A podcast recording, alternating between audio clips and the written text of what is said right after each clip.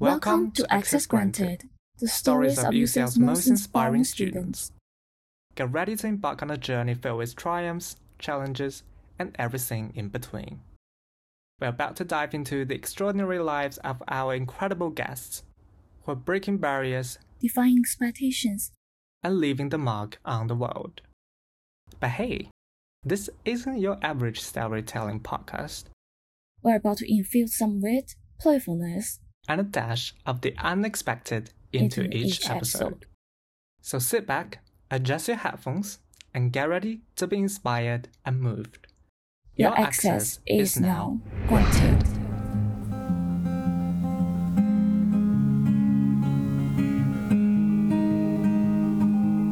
There once was a time I looked up to her,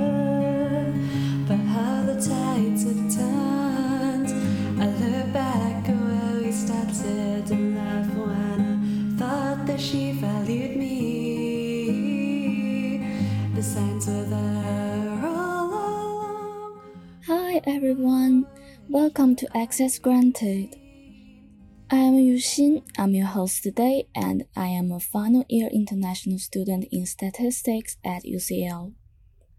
Hi, I'm Zhitong. I'm an upcoming final year BSc Anthropology student here at UCL.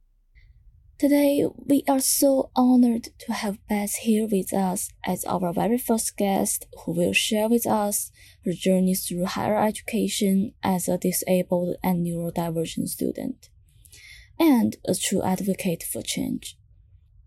So, Beth, could you briefly introduce yourself to our audience? Yeah, of course. So, hi everyone. Uh, my name's Beth. I'm uh, in my first and final year of my Masters of Arts and Science in Creative Health um, here at UCL. Um, and as everyone has been saying, I am a disabled student. Um, I'm autistic. I also have anxiety. I'm and I'm also a trauma survivor as well. Um, so I'm sure we're probably going to touch on bits of this, um, kind of going through this podcast. Um, but yeah, I think that's just a little bit about me and what I'm doing at UCL at the moment. Thank you so much, Beth. So, in our previous communication, you mentioned that you've been facing some mental health challenges. So, could you maybe share some of the challenges um, you've encountered? Yeah, of course. Um, so my mental health struggles have been something that I've always, well, I've not always been very open about them. They kind of started back when I was 16 and I was in college, um, and progressively got worse as kind of my education experience got on. By the time I got to my BA, which I did with the Royal Central School of Speech and Drama, um, I was very depressed. I was having panic attacks fairly frequently. Um, at the time, I didn't know that I was autistic. I've only found that out in the last like two years. And so not knowing that has also had like a really big impact on my experience of the world because I didn't realize that I had sensory difficulties. I didn't realize that there were other reasons going on as to to why maybe I struggled with like eating food and it was like not because of like I had anything to do with body issues like people always talk about with eating disorders and stuff. It was just because I didn't like the texture and the taste and the smell of some food and I didn't know what it was. So I I just thought it was it was anxiety because that that's what the closest thing that I could find to it kind of was. And yeah, I ended up in hospital back in 2020, I think, after a couple of suicide attempts, then kind of realized that I really needed to get some help. And my therapy journey has kind of continued through the final year of my BA into the course that I'm doing with UCL. And I've learned, um, ironically, more about myself during the course at UCL than I think I'd ever learn. Um, so, like, my mental health at the moment is a lot better than it has been. Yeah, that's good to hear that you're better right now. And I think it's um it's really good that through your course that you kind of delve into your own personality. I would say it's truly moving that you got to share it with us, Beth. Well, I guess that I have walked in your shoes before. I used to attempt suicide for more than a couple of times. And I'm totally aware that I'm still struggling. But I feel that's probably the same for all of us. And um, I think considering the situation you mentioned above, what kind of support have you received from UCL and how would you say about them? my teaching team this is this is the saving grace of ucl is my teaching team on the MASc course have oh my goodness they are just the most incredible people i have ever met in my life they made the teaching environment at ucl for me so safe like the pair of them have just from the moment they met me had never once made me feel bad for needing to ask extra questions and clarify things because i'm autistic i take things very literally sometimes so I'm quite often like, hi, what did you mean when you said this? I don't really understand that. And when I opened up to them about the trauma that I had experienced at other universities because they'd found me mid trauma based panic attacky flashbacky thing, they were so amazing. Like they I vividly remember they sat with me on the floor, the pair of them offering me cups of tea and coffee and water and biscuits, and just sat next to me and went, It's okay, you're safe, we're here, we're not gonna leave you, like you're not alone. And I know that if it wasn't for these two angels of human beings, that I would likely have not stayed and completed my master's course. They enabled me to continue to kind of learn about and like my own mental health. And, you know, I now I crochet in class. I've made, we made a little uh, well-being mascot. So I made a little bear in class and my friends looked at it and went, "We need a well-being mascot. Let's name him Max, and let's like take him on adventures." And so now my teaching team have got this little bear. He's in Italy with them at the moment, and I've seen so many pictures with them tagging me on Twitter, being like, "Look at Max. He's in Italy. He's doing this, this, and this." Um, and yeah, I feel like their support that they've given me as as a, as a teaching duo has has been fundamental to me just learning that I'm okay as I am and that my mental health kind of doesn't have to define me and that I don't need to live my life constantly in fear of people finding out that I have panic attacks or I'm a trauma survivor or anything else. So just run, run away. You'll live to see another day. From what we were talking about, Beth, it must have taken you a huge amount of work to develop such an effective coping mechanism. Do you have any other strategies that you might find useful, no matter whether you find this on your own or from external sources?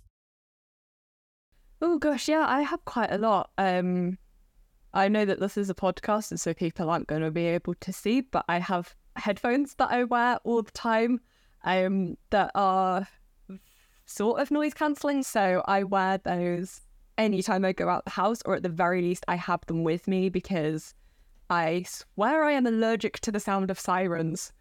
I also, as I very briefly mentioned, I crochet. Um, I've been crocheting since I was eight, and I'd kind of always assumed it was just a hobby and there wasn't anything more to it.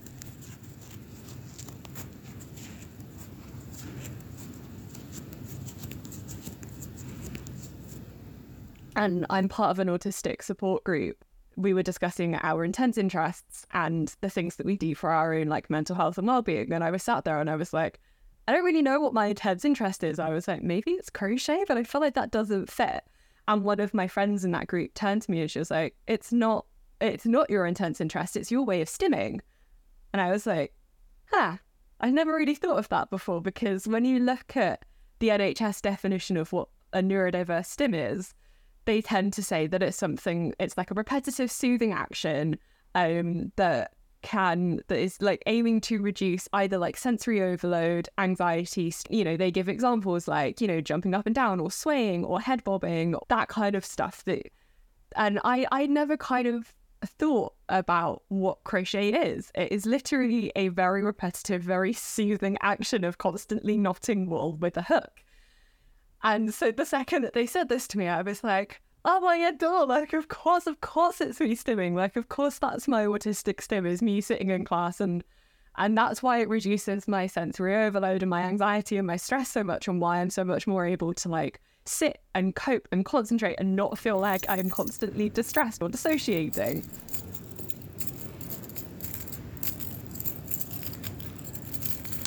I write songs. I really enjoy it. Um, and I have my own website as well. I started my website originally back in I think 2017 when I was in college as kind of just like an online diary, but it subsequently then kind of turned more into like if I need to process or work through something that I think is going to be useful for me to look back on or is going to be useful for maybe someone else who randomly stumbles across this. I don't think anyone ever has, but you never know. And yeah, I'm also I'm just looking around my room and I'm suddenly like, I've got lots of plants in my room. So I'm also a bit of a plant parent and I like collecting plants and I've watched them grow from like little tiny like leaves of their succulents or, you know, a tiny like three inch long stick that I stuck in some rooting solution and then shoved in a pot on one.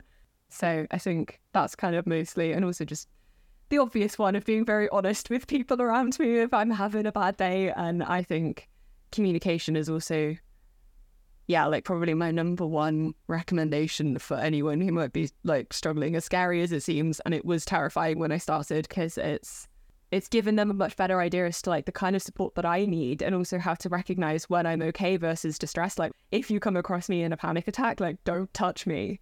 Like sit next to me, that's fine. Just do do not touch me. And I think being able to be very specific with kind of my own needs has been incredibly beneficial for everyone because it's meant that if something does go wrong, we don't end up making it worse by trying to like help someone, if that makes sense. I'm glad to learn that you have an inner support system in yourself and you have stayed so strong. Well, I was a child abuse survivor so I was kind of forced to find my own set of coping strategies when I was very little. I drew funny pictures or write fictions about what I dreamed of the night before. Me running away from different monsters in various strange settings, like a crowded supermarket. The schools I used to go to but never visit after I graduated why do I do that to survive? I'm not sure, but I guess these scenarios reflect the pain I used to keep to myself and hide away from everyone. Is that helpful? I hope so. I still get cold feet when I meet new monsters. So I was wondering, Beth, do you have any turning point in your life after which you feel a lot braver? Turning points. Well, I think the big turning, well, there, there were two. No, three. Three turning points. Um, the first turning point that I kind of had was getting out of my first. When I say stuff like this, I'm like, oh my god. I've I've been in two emotionally abusive, manipulative relationships with two separate tutors at two separate institutions. The first one being at my college, um, the tutor in question was called Sarah. I will not name her surname, but I'm very open about what this woman did to me. Um, and the first turning point for me was realizing that I could say no to her and I wasn't gonna die.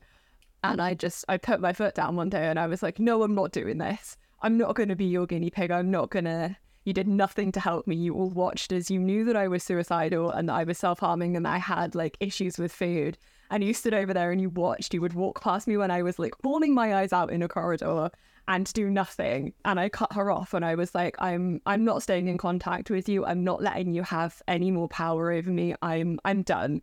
Like I'm moving to London, so I've physically got distance from you. And then my second turning point when I realized that I really didn't want to kind of continue down the road that I was going down because it would end up with me being physically dead and buried in the ground was when I was in hospital um, for three or four days, um, an extended period of time after my suicide attempts.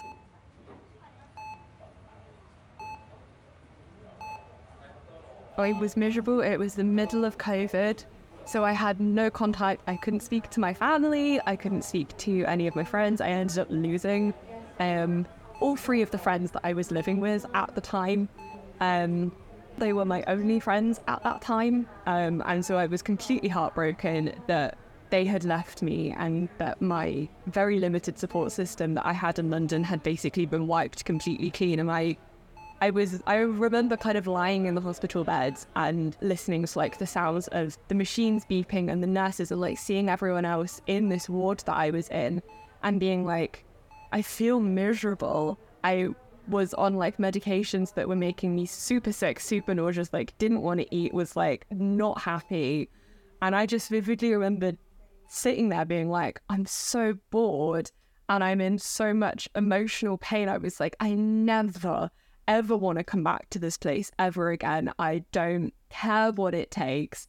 I'm going to get myself better. I do not want to not only put myself through this emotional pain again, but I don't want my dad and my siblings to ever have to see me in this situation again because it nearly destroyed my family. Um, and it, I don't know what it was, but it was like something kind of flicked in my head, and I was like, I'm, I can get better.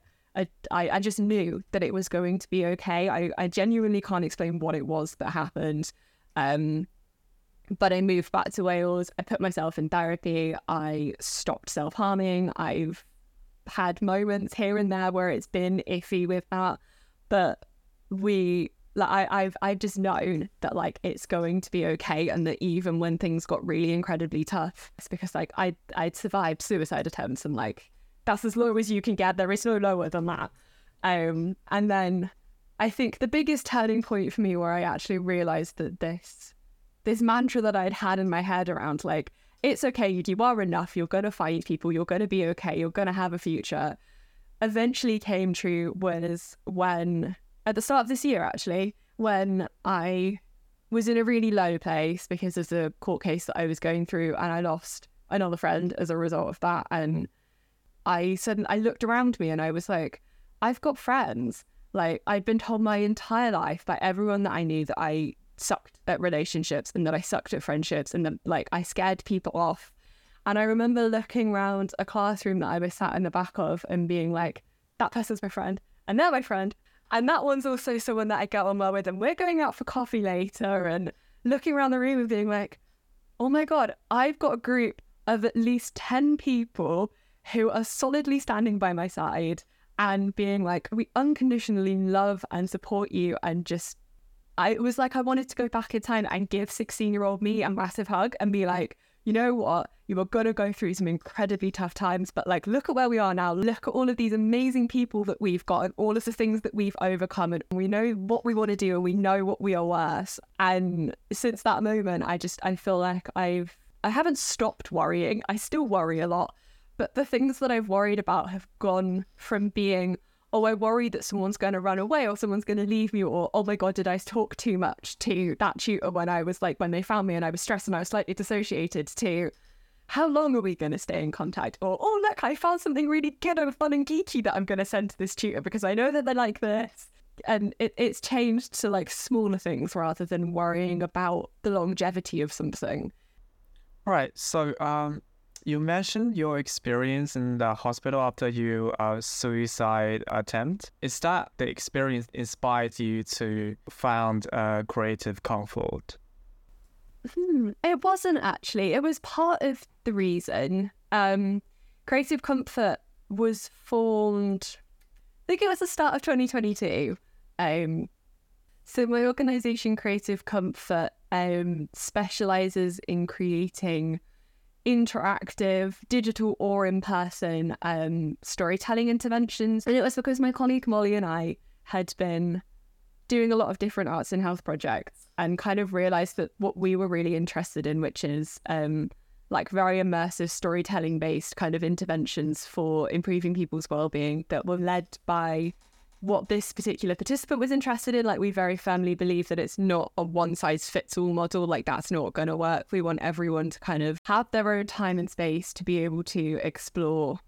But it's very much driven out of the desire from both my own lived experience and some of Molly's own lived experiences that we never want someone to feel bored and miserable and alone in a hospital. Like, no one should be forced to sit in a bed with no no human interaction so we did one during I think it was a COVID lockdown. I can't remember which one. There were so many. Um, where we created a an immersive online.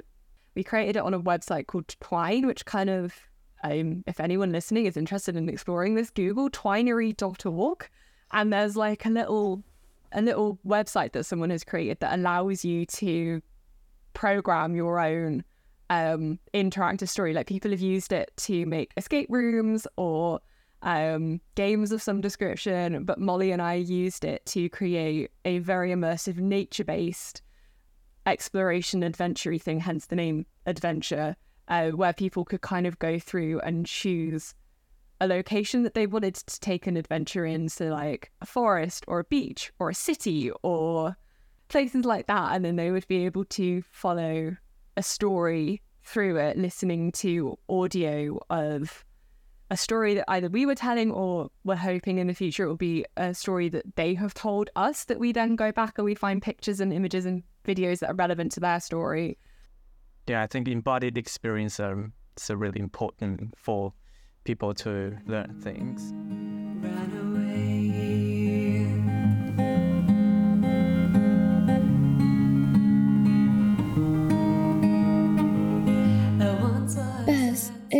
astonishing that you have been an activist for inclusiveness while still keeping up with good academic records.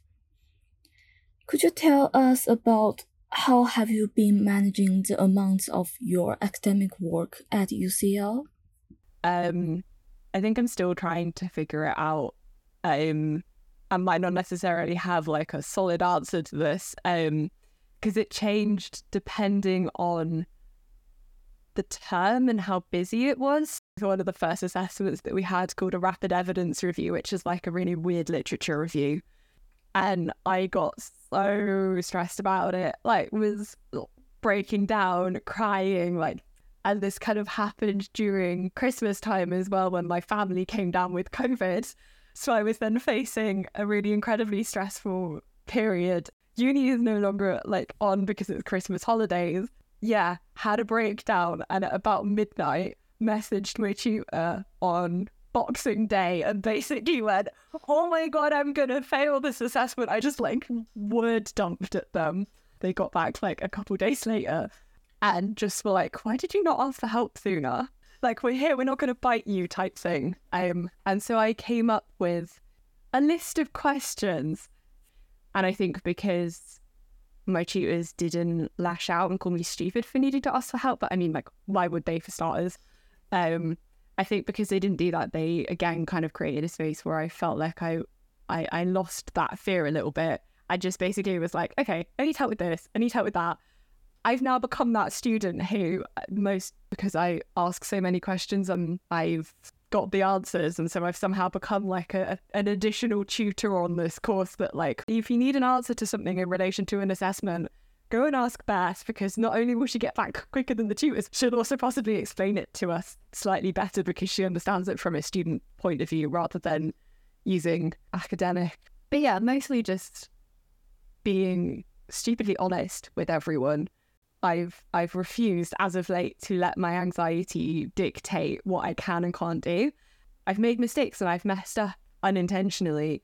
Um but I think yeah, having been honest and just admitted to myself that like I am going to need extra support. Like I'm a disabled student. I don't have a normal experience of the world. But I will need to ask more questions. That doesn't mean that I'm I'm stupid or I'm just not getting something. It just means I need something explained to me in a slightly different way with slightly different languages or different examples.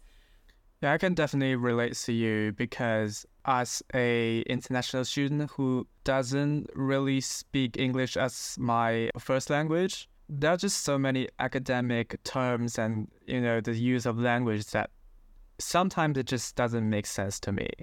It's not that you're less intelligent or something, but you just need to find like another kind of expression, yeah, to really understand. Yeah.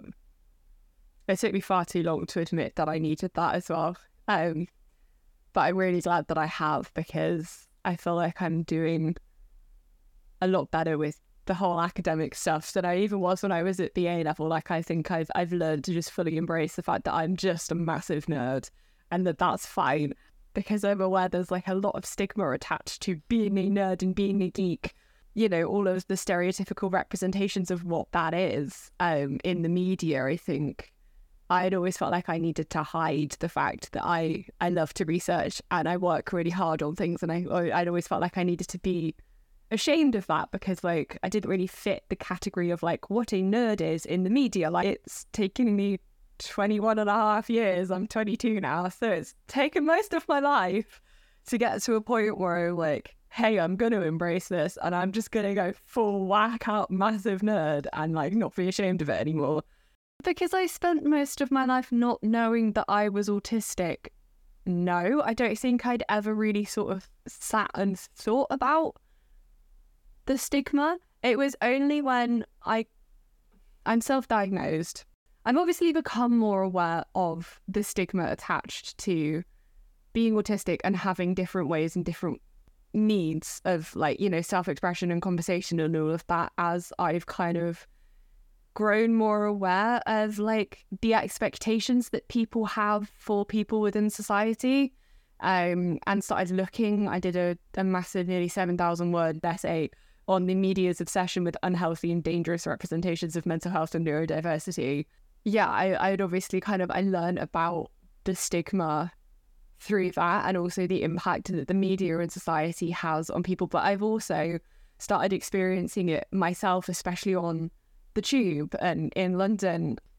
And this is something I find really amusing because I used to get catcalled quite a lot. I don't like it. It's not something that I, I vibe with. It makes me feel really uncomfortable and really unsafe. But the second that I wear something that says that I'm autistic, it's like I suddenly am repellent to everyone in the universe in the street. And they're all like, no, we're not even going to make eye contact with you.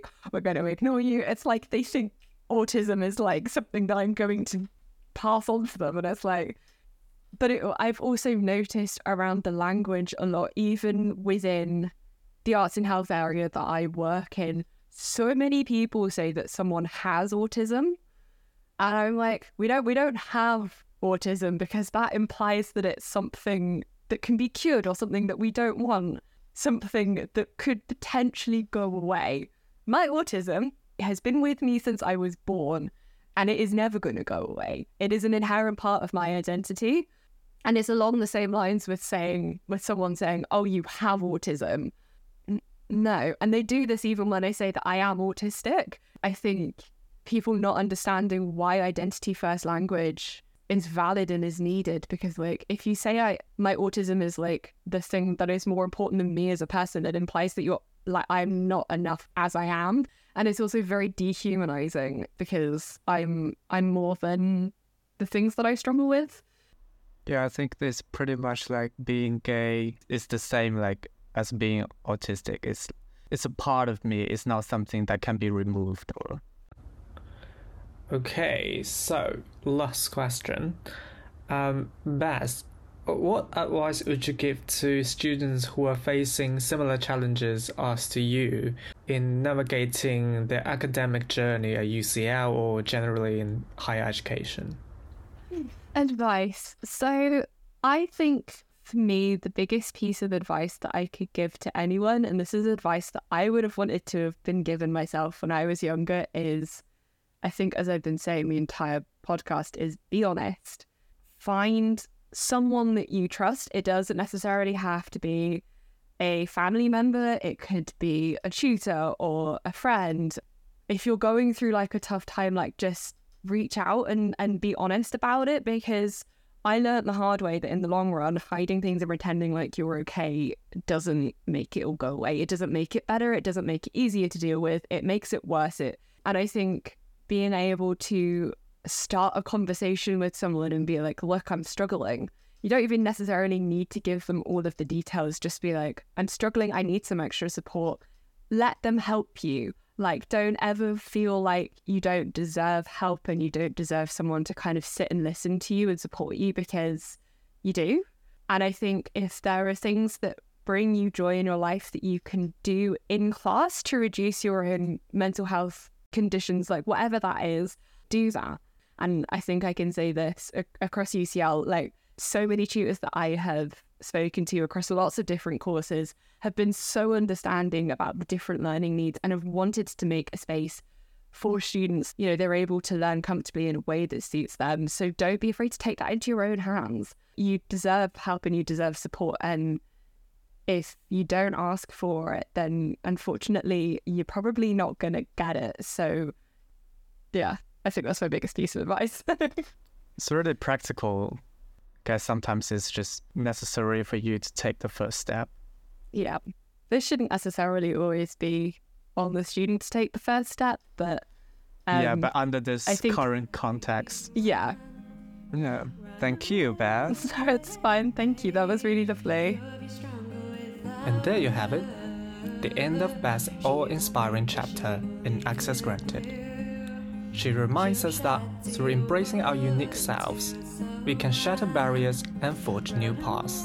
Her advocacy for accessibility, mental health, and neurodiversity is a beacon of hope for a more inclusive future at UCL and beyond. Thank you for listening to our very first episode of Access Granted. Hope you enjoyed. Stay tuned for more empowering episodes as the stories of UCL's most inspiring students are far from over. As we sign off, keep embracing diversity and celebrating the uniqueness that makes each one of us shine. Thank you for being a part of Access Granted, where together we make a difference. If you've got any questions or would like to be our next guest, please don't hesitate to reach out to us through social media or via email. Show notes are available on our website. Now, let's enjoy the rest of Beth's wonderful song, Run, And see you around next time. Stay away, stay away.